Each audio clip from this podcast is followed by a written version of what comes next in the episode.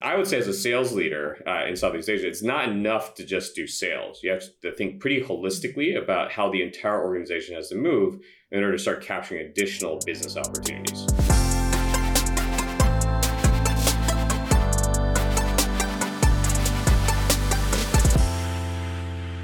Welcome to Asia Growth Forecast by HubSpot, a podcast where we dissect successful sales strategies of fast growing brands and show you how to grow your business in Asia. We talk with sales leaders from brands like Neom, Aspire, VMware, and Asana to uncover the secret sauce behind their sales motion and to understand what it takes to win the hearts and the minds of buyers in this region. I am Romka Volkoviak. And I'm Adarsh Norona, and together we lead sales for HubSpot across Southeast Asia and India. And we'll be your hosts this season. Now let's get into today's show. Hello, hello, everyone. Welcome to Asia Growth Forecast for another episode. And today we're talking to Thomas Jeng, who is the general manager of Singapore at Aspire and formerly also head of sales at Aspire. Um, if you have been keeping up with the startup and tech ecosystem in Singapore, you will know Aspire very, very well. It's one of the fastest growing fintech organizations in Southeast Asia, and their main goal is to become the end to end financial operation, operating system in Southeast Asian businesses. Since being founded in 2018, they have gone on the rise about $300 million from well known VCs such as Sequoia Capital, Mass Mutual Ventures, B Capital Group, and many others who have bought into their mission. Welcome, Thomas. We're really excited to have you today. Thanks so much for having me. Amazing. Well, I'm looking forward to our discussion uh, today. And uh, just for you guys uh, to know, the topic that we are discussing is how to sell across diverse markets in Southeast Asia. I think it's a very big one and also a very important one because Southeast Asia is not just one country, um, and it's quite complex to really to really make it work for organizations. So, Thomas, you have a very interested career, very interesting career. You started your journey in strategy consulting uh, in BCG and Gartner, and then you have had one of the most uh, really interesting career steps I've heard of in our conversation the other day. So I was just uh, wondering if you would be willing to share with our audience today your career journey. sure, definitely. Uh, it has been a bit of a journey uh, to find what, what I actually am good at, want to gravitate towards. But I actually originally went to my undergrad uh, for international politics, thinking I was going to become either a lawyer or a diplomat. Clearly, neither of those things happened. Uh, I started my career in strategy consulting at BCG. I eventually started to migrate from more analyst roles to client facing roles at organizations like CEB and Gartner. Uh, CEB, for those of you on the line who are familiar with sales methodologies, pioneered the Challenger Sales Framework, uh, which is sort of one of the defining frameworks of my career so far as well. Uh, so after spending some time in the States, uh, working with teams and with executives there, I made it out here to Singapore for the first time, uh, where I covered financial institutions, working and advising uh, with commercial banking, private banking, and other sorts of financial institutions. Uh, and so that was a lot of fun. Uh, I was able to cover the region as a whole, everything between Hong Kong and Australia, as I put it at the time. Eventually, before I went to business school, I did a stint in venture capital and realized that there was a whole world out there of startups and of venture building, of creating new businesses as a whole. And it sort of ignited a passion in me that I wasn't getting from consulting uh, in a lot of ways. I could see immediate impact. I could see uh, the transformation of businesses and of organizations uh, almost overnight. Uh, and so I started to feel like that I could have a much greater impact and be more effective in any sort of intervention if I got into the startup world. And very naturally, uh, the obvious thing to do for me, uh, a little bit facetiously, was to start a startup myself uh, when I was in business school. Uh, so I went on a bit of a founder's journey. and over the course of things, uh, met 500 startups, now known as 500 Global, the international venture capital and accelerator organization. And from there, uh, did quite a bit of work in global business development, ran accelerators, ran different types of corporate programs throughout the world, especially out here in Asia. And I saw, I think, the the potential of the innovation digital economy out here, and started to make my way back to Asia again. Uh, I had been based in Silicon Valley with 500 startups. And so I actually joined one of our portfolio companies called Gnowbe, uh, which is an ed tech SaaS company uh, trying to revolutionize uh, the creation of training experiences and learning experiences for individuals and professionals.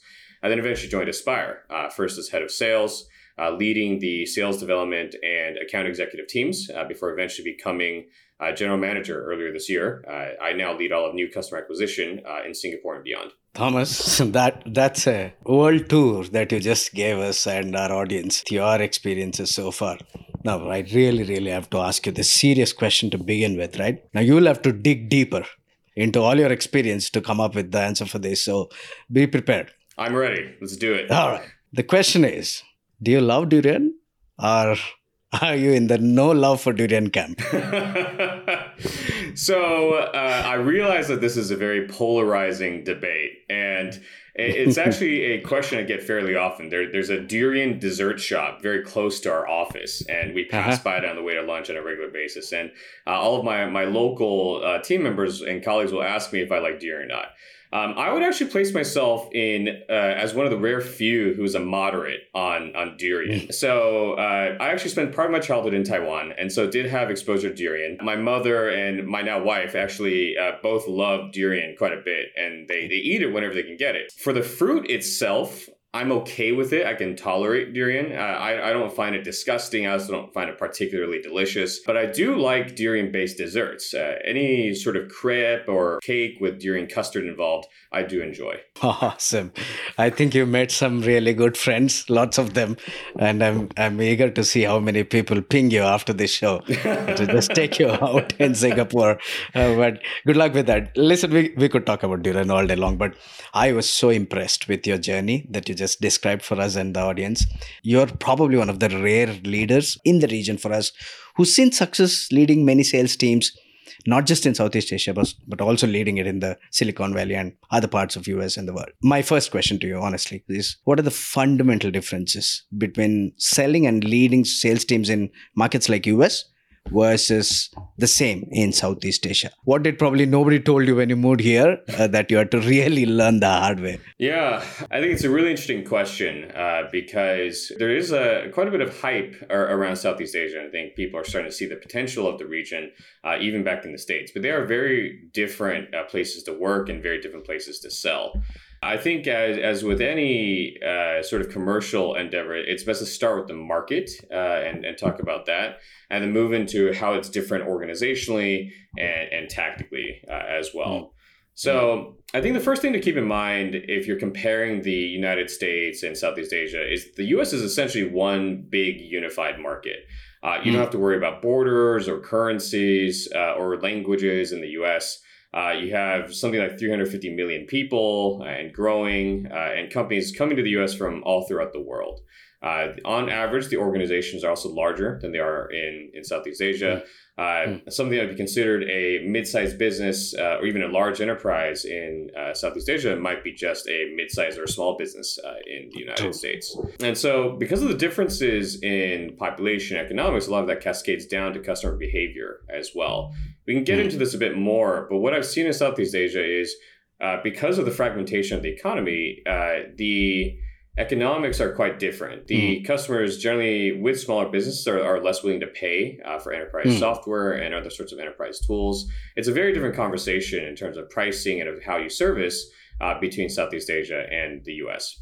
And of course, with that in mind, because you don't have that sort of big market, especially around large enterprise, the depth of selling experiences, especially in technologies, quite different between Southeast Asia and the US. Uh, the way I think about it, there have been generations of technology salespeople uh, in the U.S. You, you have, hmm. you know, IBM and even companies before that, uh, from decades ago, uh, cascading down to Microsoft, uh, to Google, to Meta, uh, to you know, world class B two B organizations today. Uh, and there's innumerable uh, such organizations in the US. Uh, but as we're all sort of familiar in Southeast Asia, there there isn't hasn't really been a comparable homegrown B two B uh, sales ecosystem, and so you just don't have as much depth of experience uh, in the talent pool here. And so, from an organizational standpoint, a lot of the stuff that you might take for granted in the states in terms of frameworks and understanding, uh, and just the familiarity with sales processes, you might not get as readily out here.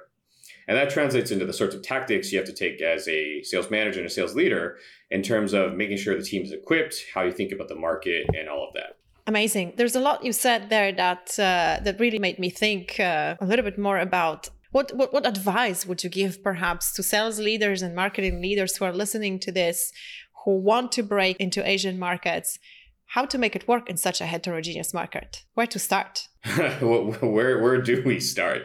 So I think uh, in the startup world, we very frequently talk about product market fit. And if you're coming at this from a, a U.S. standpoint, uh, if you find product market fit uh, with a particular market niche, uh, you can generally uh, be assured that the market niche will be of decent size. Uh, there will always probably be several millions, if not more, of potential revenue in a given market niche, simply because of the large size of the market. the same is not necessarily true out here in Southeast Asia.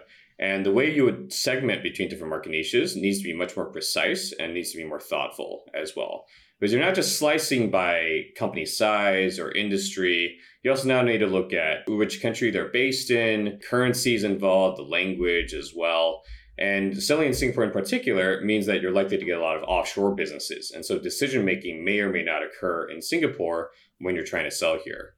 And so the the first starting point I would have uh, in any conversation with a commercial or go to market leader as a whole is to be very very precise in your segmentation. Uh, it's an exercise that we go through on almost a quarterly basis uh, on my team to decide which are the segments uh, to explore further, uh, to start to tap into further, or even drop if we're starting to run out of things in that segment. And we can talk a bit more about how we do that. Uh, but generally speaking, we are trying to go uh, niche by niche uh, and trying to stack revenue over time rather than trying to take for granted that we have a product market fit across a large market for a horizontal product. Interesting. So it looks like you're going through a prioritization exercise. How do you prioritize then? So I generally look at two major dimensions. Uh, if you consider uh, if you're coming to Southeast Asia, you hopefully will have found initial product market fit in a particular niche.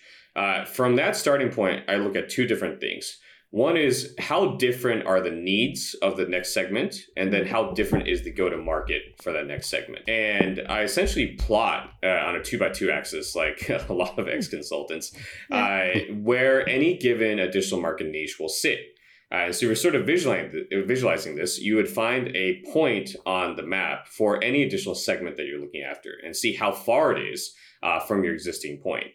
Then you can sort of assess what sort of resources you need, what pro- uh, what product changes, what marketing changes, positioning changes you need in order to access that segment effectively. And then we also look at the market opportunity. Uh, and so you can sort of visualize that as a bubble uh, on this map. Of course, you want to go for the bigger bubbles that are closer to your initial product market fit. But then a part of leadership is also to understand if there are much bigger bubbles further away, is it worth investing in those? Mm-hmm. And so I would say, as a sales leader uh, in Southeast Asia, it's not enough to just do sales. You have to think pretty holistically about how the entire organization has to move in order to start capturing additional business opportunities.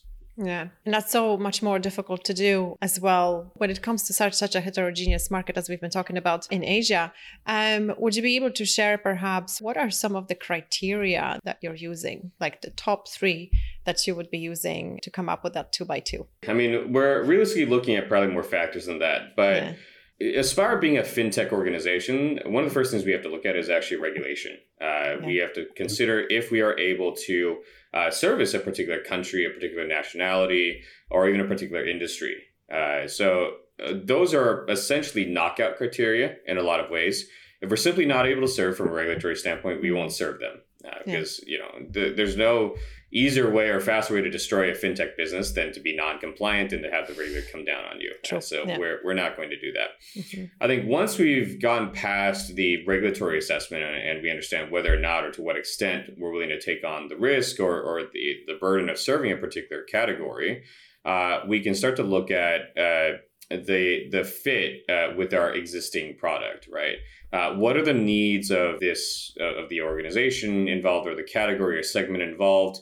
And do we have any sort of differentiated advantage there? Uh, is our value proposition a sound one? Beyond that, we then look at revenue opportunity. Uh, what is likely to be the opportunity size in any given deal uh, within this segment? And how well are we going to be able to tap that revenue in the period of time that we're aiming for? Amazing. I think uh, a lot of our listeners are going to be very interested, going to be very different to many different industries. So we always should take into account what our industry dictates really for an opportunity to become an opportunity to chase. And I think that's a that's a very important one. We we're all looking for you know silver bullet, the best possible one one size fits all, maybe all uh, almost type of a solution, but I don't think it's possible.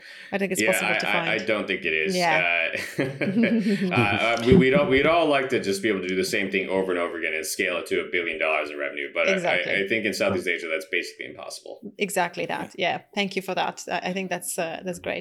Picking up on that point, uh, it is a known fact. Many companies were pretty famous, pretty successful in rest of the markets. When they came into southeast asia they struggle a lot. One obviously if you go with the mindset of one mold fits everything and you weave the entire 11 different countries the top countries in southeast asia as just one nation then you are in trouble Mhm. i think culturally Hmm. there are so many nuances that are different from each other. I can't believe in India somebody can do a selling, for example, without ever meeting the customer in person, no matter what.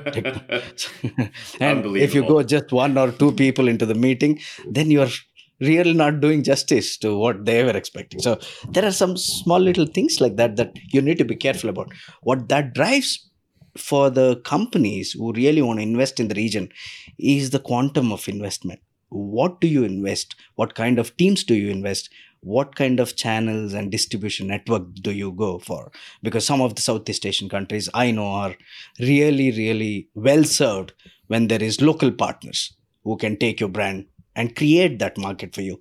As an oem you might be very good very famous outside but southeast asia the credibility that the local partners bring in is humongous.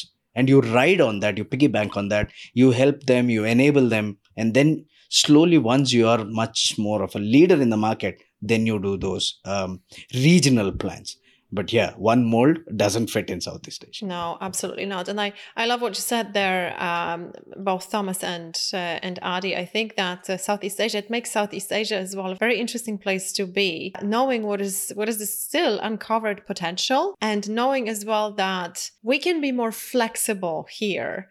Uh, when it comes to the go-to-market routes, and and that's what we've been looking at uh, here at HubSpot uh, as well. We're looking at segmentation, the traditional segment segmentation understood as dividing business to corporate, mid market, and SMB, but also trying to be creative and trying to find our own best way within our product. To your point, Thomas, um, when it when it comes to creating that go to market, and partners are extremely extremely important in in that journey because you know especially at the at the very beginning of of the journey for many organizations they simply may not be able to or not even want to just yet uh, invest into local teams to to address markets within that market. And this is where a partner organization comes in perfectly and fits in perfectly. Absolutely agreed. Uh, we actually uh, rely quite a bit on on partners ourselves uh, Mhm. to get the message out there, especially once we have found initial product market fit in a given niche. Exactly. There you go. So that's a.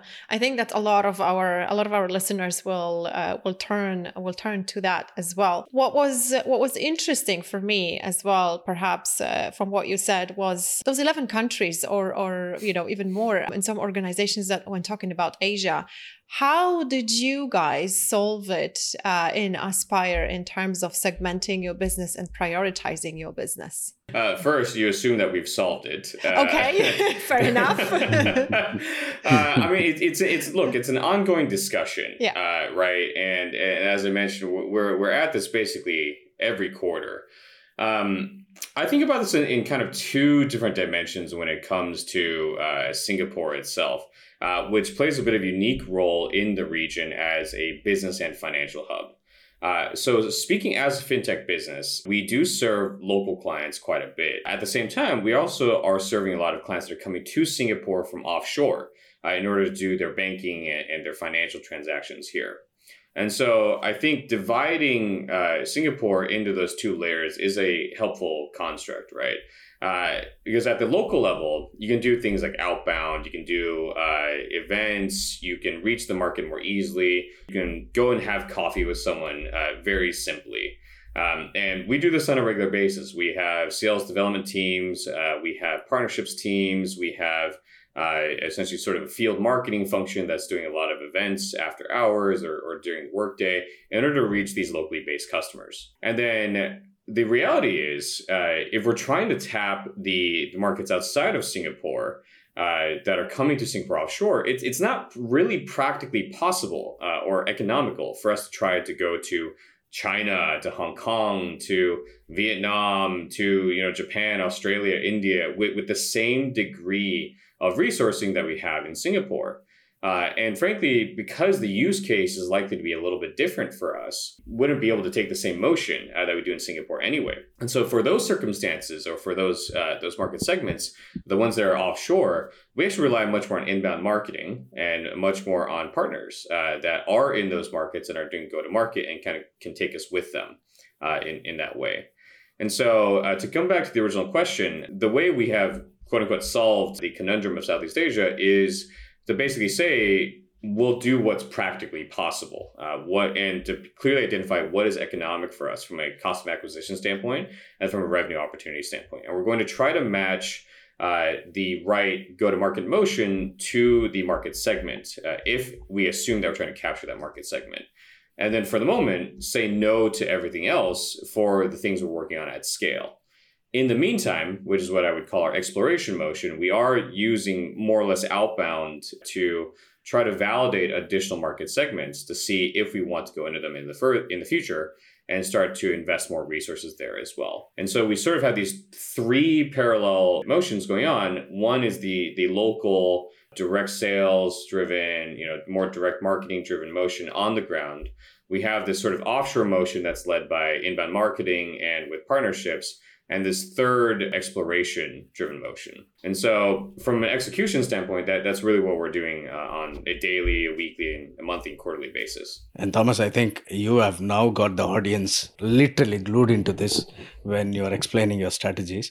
Now, I want to dig a little bit deeper into three major things.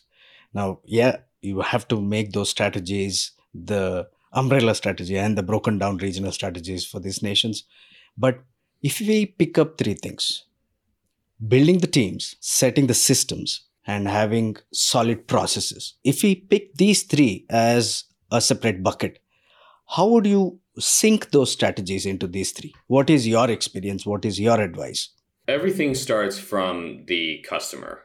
Uh, and hmm. a, a good understanding analysis of the customer and what their needs are across different dimensions is, is critical. And so the first thing I would look at is first, uh, does the demand actually exist? Coming from a startup standpoint, it's basically impossible to create demand. The, the demand must mm. already be present in order for us to tap it. What, does the customer actually want to do what we hope that they want to do? And do they have uh, any sort of pain points with the alternatives that they're using right now? And are they willing to pay uh, for something different uh, implicitly or in, indirectly or, or directly um, and so i think once you've established that and understand that the market opportunity does exist you can go down mm. into how the customer needs to be sold to uh, mm. what are the channels by which you can actually address these customers um, and this is honestly i think one of the more nuanced pieces as you were mentioning earlier adi uh, if an indian customer will want to be sold differently than a Singaporean customer will want to be sold differently than an Indonesian customer or a Malaysian customer. Um, and so, even within the broad bucket of, of, say, outbound sales or inbound sales or whatever, the way they want to interact with you is going to be different. Totally. And uh, trying to fight this, uh, trying to fight the underlying demand or trying to fight the way they want to want to be sold is basically impossible. It's it's a fool's errand. You're going to just hit yourself against the wall. You're gonna you're gonna break your skull. Uh, it's you just shouldn't do it, right? And so once you have this proper understanding of what the customer is trying to do and how they want to be sold to, then it actually becomes much simpler, uh, well, at least in concept, uh, to set up your organization in the right way. Because you, you then you should figure out, you know, what are the teams or the uh, that you need in place in order to generate the right motion uh, based on the customer's needs and their wants. And so for us, once we've sort of validated it, usually through some sort of outbound motion or, or, or through an introduction to referrals and, and, and that sort of thing, then we're trying to set up something more at scale based on our understanding of the customer.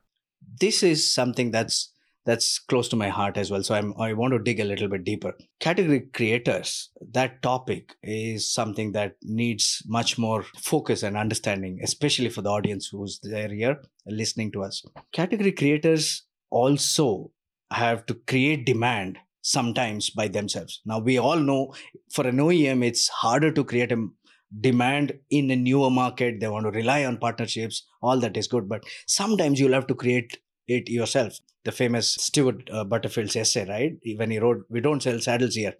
He wasn't sure whether something like Slack would make a big impression uh, in the market, but look where we are today. So, to understand the nuances of when should we really be a category creator when should we really rely upon creating demand through partners so i want to understand the nuances between these two it's an interesting question. So I would say, like, if we're maybe maybe I'll back up and provide a little bit of context on Aspire itself. Uh, so at the moment, we essentially have two major uh, solutions that we offer our customers. Uh, one piece is you could essentially call it uh, digital business accounts, digital multi currency accounts, more or less digital banking, although from a regulatory standpoint, we don't call it banking per se. Uh, but if you're a company that's just trying to do business, you need a hold currency, you need a transfer currency in order to make payments and receive payments. Uh, that's more or less what we're providing for you. Uh, there's a second piece, uh, which we call loosely spend management, uh, but is essentially centered around the corporate card product. Mm-hmm. Uh, and don't get me wrong, it's it's not just a hunk of plastic. Uh, it is a, whole software suite that allows you to manage the workflows and the financial operations that empower your business to do things. And these two solutions actually have very different audiences. On the part of the uh, the business accounts or the the multi-currency accounts, we're obviously the most useful when a business is just getting started or when they're just entering Singapore in a, in a way, we actually are hitting the the the market demand that's been created by the traditional banks, uh, which are competitors, but actually are in some ways doing us a favor uh, by through their own strategies. Uh, for those of you unfamiliar with this space, it's actually very very difficult to open a bank account in Singapore uh, if you're coming in as a foreign-owned business or really anything that's a little bit off of the beaten path from the perspective of the traditional banks. And so they've left this uh, significant size of the market, a uh, significant part of the market underaddressed, uh, which to your point is sort of implicitly creates the demand for what mm. we're doing. Uh, and so we're able to counter position ourselves against the traditional banks by saying, hey, those guys don't want to serve you. Uh, sure, they have a lot more stuff they can theoretically do for you, but it's not really worth much if they won't open an account for you. And so mm. by counter positioning ourselves and saying, uh, here we are, we can actually serve you and we're happy to do so and we'll do it faster and easier uh, here we are, uh, come to us, right? Yeah. But because uh, those those companies or the customers that find that sort of value proposition the most valuable are basically offshore. Uh, they're coming from Vietnam, they're coming from China, from Hong Kong, from India. Uh, there's there's no way we can really go reach them right directly, mm. or we could. Mm. It, we'd spend a, a mm. ton on performance marketing and probably generate mm. subpar results. And so we've partnered with things like corporate secretaries, professional services providers, corporate services providers that do actually right. do sell in those markets and help them set up shop in Singapore. Uh, and in this situation, we are relying on our partners to create demand for us, or at the very least, bring demand to us that has been implicitly created by the traditional banks. Before we move into the next segment, here is a quick word from HubSpot. Is your software bill out of control? You're not the only one considering a breakup with your tech stack right now. Let me introduce you to HubSpot CRM. It's the best platforms to speed up your sales and scale your business without blowing your budget. HubSpot's powerful CRM helps you automate tedious tasks, keep track of all your deals in one place, and make sure your whole team has access to the same data. And best of all, you can try before you buy. No commitment, no hidden fees, not even a credit card is needed to sign up. Learn more at HubSpot.com. I think, uh, I mean, coming from a, a strategy consulting background, uh, there are a lot of great strategies that work on paper. There's a, a, mm-hmm. a beautiful storyline you can tell in slides or a spreadsheet or something. Uh, but none of it's real until you actually talk to the customer and have contact with the market. So I would 100% advocate for just talking to customers and, and making sure that you are running those market driven experiments uh, to ensure that what you're thinking about is real. And uh, if you're able to do this with a fast enough velocity and with enough intentionality for for learning how the market is thinking about things, you will uncover things that you wouldn't have expected. Absolutely, I, I totally agree with that. That makes me think about a couple of other things as well that uh, that we've been doing at HubSpot, and I guess you know as well with uh, within our uh, within our careers, where bringing us back to that point you you Adi, I think you made just a few minutes ago that we can be a little bit more creative here in Asia. We have availability of partners, BPO organizations, for example, right? There's so many of them based here to pilot the different ways of going to market and for example, I know of many organizations who are delegating their uh, very small business, for example, to either a BPO or to online or to or to channel partner entirely. They uh, and they see a lot of value there as well because that's really is a win-win. You've got uh, you've got that segment being looked after really well, but also you've got you just gained so much time and productivity from your sales organizations from in-house sales organizations so that's one of the most common one that i see is being run in asia and works really well where i think might not actually work very well elsewhere. So that's an interesting one. Shifting a little bit uh, gears i'd love to you know we're salespeople here. Uh, we love forecasting. So What's your forecast? What is the number one thing that is going to change the most, you believe, over the next decade in Asia when it comes to uh, running business here? Uh, if I if I really knew, uh, I should probably go and be an investor instead. Uh, but uh, with that said, I think uh, there are a few things that are likely to shift. Uh, one is we do expect, I mean, we ourselves have this thesis that there will be increasing adoption of digital tools throughout the, the ecosystem, throughout the market as a whole. Uh, mm-hmm. it's pretty much inevitable uh, as new technologies come out and, and, they're able to provide just a simply better experience than what's being used today that adoption will increase uh, i think there's some questions around there in terms of you know pricing and business models and, and who exactly will be able to afford or have access to these tools but i think the increasing adoption of digitalization and of digital tools uh, is going to be a, a major theme uh, going forward. I think the second piece is that we will continue to see the region grow economically, and we will see even greater globalization in some ways of the region. We have a front row seat to this at Aspire because we are in financial services, right? So we every day see the flow of businesses coming to Singapore in particular uh, and Southeast Asia in general uh, to do business here. The, I think the opportunities in the region are being recognized uh, by American companies, by Chinese companies, uh, by Vietnamese companies, Australian companies. And so I think we're likely to see an increased uh, diversity in the types of business that are operating in Southeast Asia. And then I think a third piece, uh, and this pertains more to the startup and the tech ecosystem, from a talent perspective, uh, I think you're going to start seeing more and more depth of talent. Uh, you you have people uh, in the current wave leaving organizations like Google, Meta, Stripe, taking the skills that they've learned, the best practices that they've cultivated, uh, to startups. Uh, eventually, as this next wave of startups exit or, or collapse, as the case might be, uh, mm-hmm. you'll have people going to the next generation and the next wave. And so I think in the next 10 years, you're likely to see uh, probably several iterations of this cycle, uh, which means in a decade or so, there will be much greater depth of bench uh, and much more maturity of talent in the region for technology businesses overall. I think there is a lot in there as well. We know that just, you know, it's a blanket. Uh, obviously, you know, it's a blanket stat, but roughly right now it's what, maybe 20%, maybe 15% of the revenue that um, organizations draw from from Asia. Do you believe that uh, that revenue uh, participation of Asia and that pie chart uh, is going to increase in the future? I, I think it's already happening. Mm-hmm. So if you look at consumer businesses, uh, a lot of the growth is happening uh, based on demographic trends, right? And, and nowhere else do you see the rise of a middle class that's growing in both income as well as number as you do in Asia.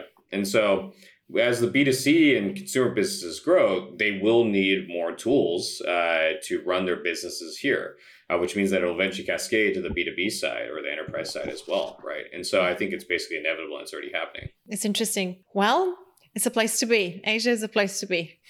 yeah, totally agree. And I can I can sense the excitement that is there in the businesses. And we are also, I think, having countries which have so much of population. So we tilt the scale towards us when it comes to consumerism. The younger population, the age of predominantly younger population is becoming severely high here, which means that's how we we will roll in the coming months. And customer experience becomes the core focus with adoption of tools and technologies and platforms that are of, that are there for businesses to adopt. Because at the end of the day you will win against your competition based on how well you know your customer how well you serve them and that's the core of it. And that doesn't change whichever region we are in isn't it? Yeah absolutely. Excellent. What i what i think is uh, is is worth adding as well that that change will require salespeople to be mm. different and that requires mm. sales leaders uh, to be different as well uh, to lead them through uh, through that change and I think that's a, that's a big question that uh, that organizations probably or we all should be really thinking about who we need to become as leaders to be able to enable that. Any thoughts on that, guys? That, that is a brilliant point. Uh, I think one interesting characteristic of, of operating in Asia is that distributed teams are, are pretty much inevitable. Uh, mm-hmm. And if you're trying to rely on, let's say, older school tools uh, to keep distributed teams engaged, it's it's pretty much uh, I won't say it's impossible, but it's very very difficult, right? You, and as a sales leader, if you have people in like five different countries, trying to call all them or set up a conference call in real time uh, to make sure that you know you're sharing information is is great. I think it's a starting point, but it's really not adequate if you're trying to move very quickly. From a management standpoint, that means that we should, I think, collectively be investing a lot more in technology tools. Uh, and so at Aspire, we do use HubSpot for any sort of thing, uh, pretty much across the entire customer facing um, journey. Uh, everything from prospecting to support um, as a source of truth for everyone. I think it's absolutely critical that everyone's looking at the same dashboards and has the same sets of information about the customer. Mm-hmm. Um, it, it ensures that you're talking about the same thing, the same people, and the same issues. I think it's a starting point. And then from there, uh, we with that common understanding of the customer, you can then try to figure out how to be more coordinated and start to become more sophisticated in your approach for, for reaching and, and serving the market. Uh, so internally, other tools uh, we use include Slack, uh, which allows us to share information. We use Notion. Um, we use you know all sorts of internal communication tools, you know the Google Suite and so on. Uh, all of which enables us to uh, ensure that there is a consistent and shared flow of information throughout the organization. Uh, speaking yeah. from personal experience, uh, almost nothing is more painful when you have different parts of your team moving at different speeds with different information. Mm-hmm. It just creates enormous stress on a personal level yeah. and for different team members as well. And so, to that end, I mean, building on top of the technology, uh, it's not to say that technology itself is the silver bullet. As we've already established, there are no silver bullets in business, especially in this part of the world. And so, a lot of the, the more human elements, the, the processes, and almost the rituals that you're trying to inculcate become critical as well, right? Um, so one thing that that we do uh, at Aspire, at least on my teams, is to have a, a, weekly wins session. So one part of the weekly town hall that I do is have everyone go around and share uh, some insight that they've gained or uh, one of the things that they're most proud of uh, from the past week. And as the team grows, it's taking up more and more time, but it's been quite valuable for people to feel like they are a part of a team that they can celebrate each other's wins, whether they're in in Vietnam, in Singapore, in Malaysia, elsewhere. So they actually are pulling in the same direction. And again, not saying that that necessarily is the only way to do things, uh, or is or is even a great way to do things. Uh, but uh, the rituals and the, the, human elements, the relationships, uh, remain critical, uh, even as you're relying great more uh, heavily on on softer tools and technology tools. Um. Yeah. So I think as sales leaders, it does behoove us to keep both halves of, of that equation in mind. I think the uh, last piece for sales leaders there on the same thread is you should understand buying and the buyer behavior is also changing in the region there is a lot more information at hand people are more aware before they even come to talk to you they're much more aware of what you're trying to talk to them. So as sales leaders and sales reps it's important to leverage these tools and technologies that you have be much more come across much more intelligent much more in sync with what is expected. And these meetings are no longer just knowledge sharing sessions. So it's how you process the the entire rhythm of that business in those meetings. So you need to be really intelligent to cut short the duration of the sales leverage your tools to listen to some of your team members calls and fix those efficiencies isn't it? Uh, so leaders have to evolve because buyers are evolving market is evolving and the excitement in Southeast Asia is amazing for us for the future. It's definitely true that you can't just show up and do a presentation and expect them to buy something anymore. That Mhm. those days are gone. Yeah. gone. Thank you. Uh, Thomas, today was probably one of the closest topic uh, for the viewers and sales leaders of this region. We were really, really looking into what frameworks and structures and strategies that work to handling such a diverse um, region like ours uh, in Southeast Asia.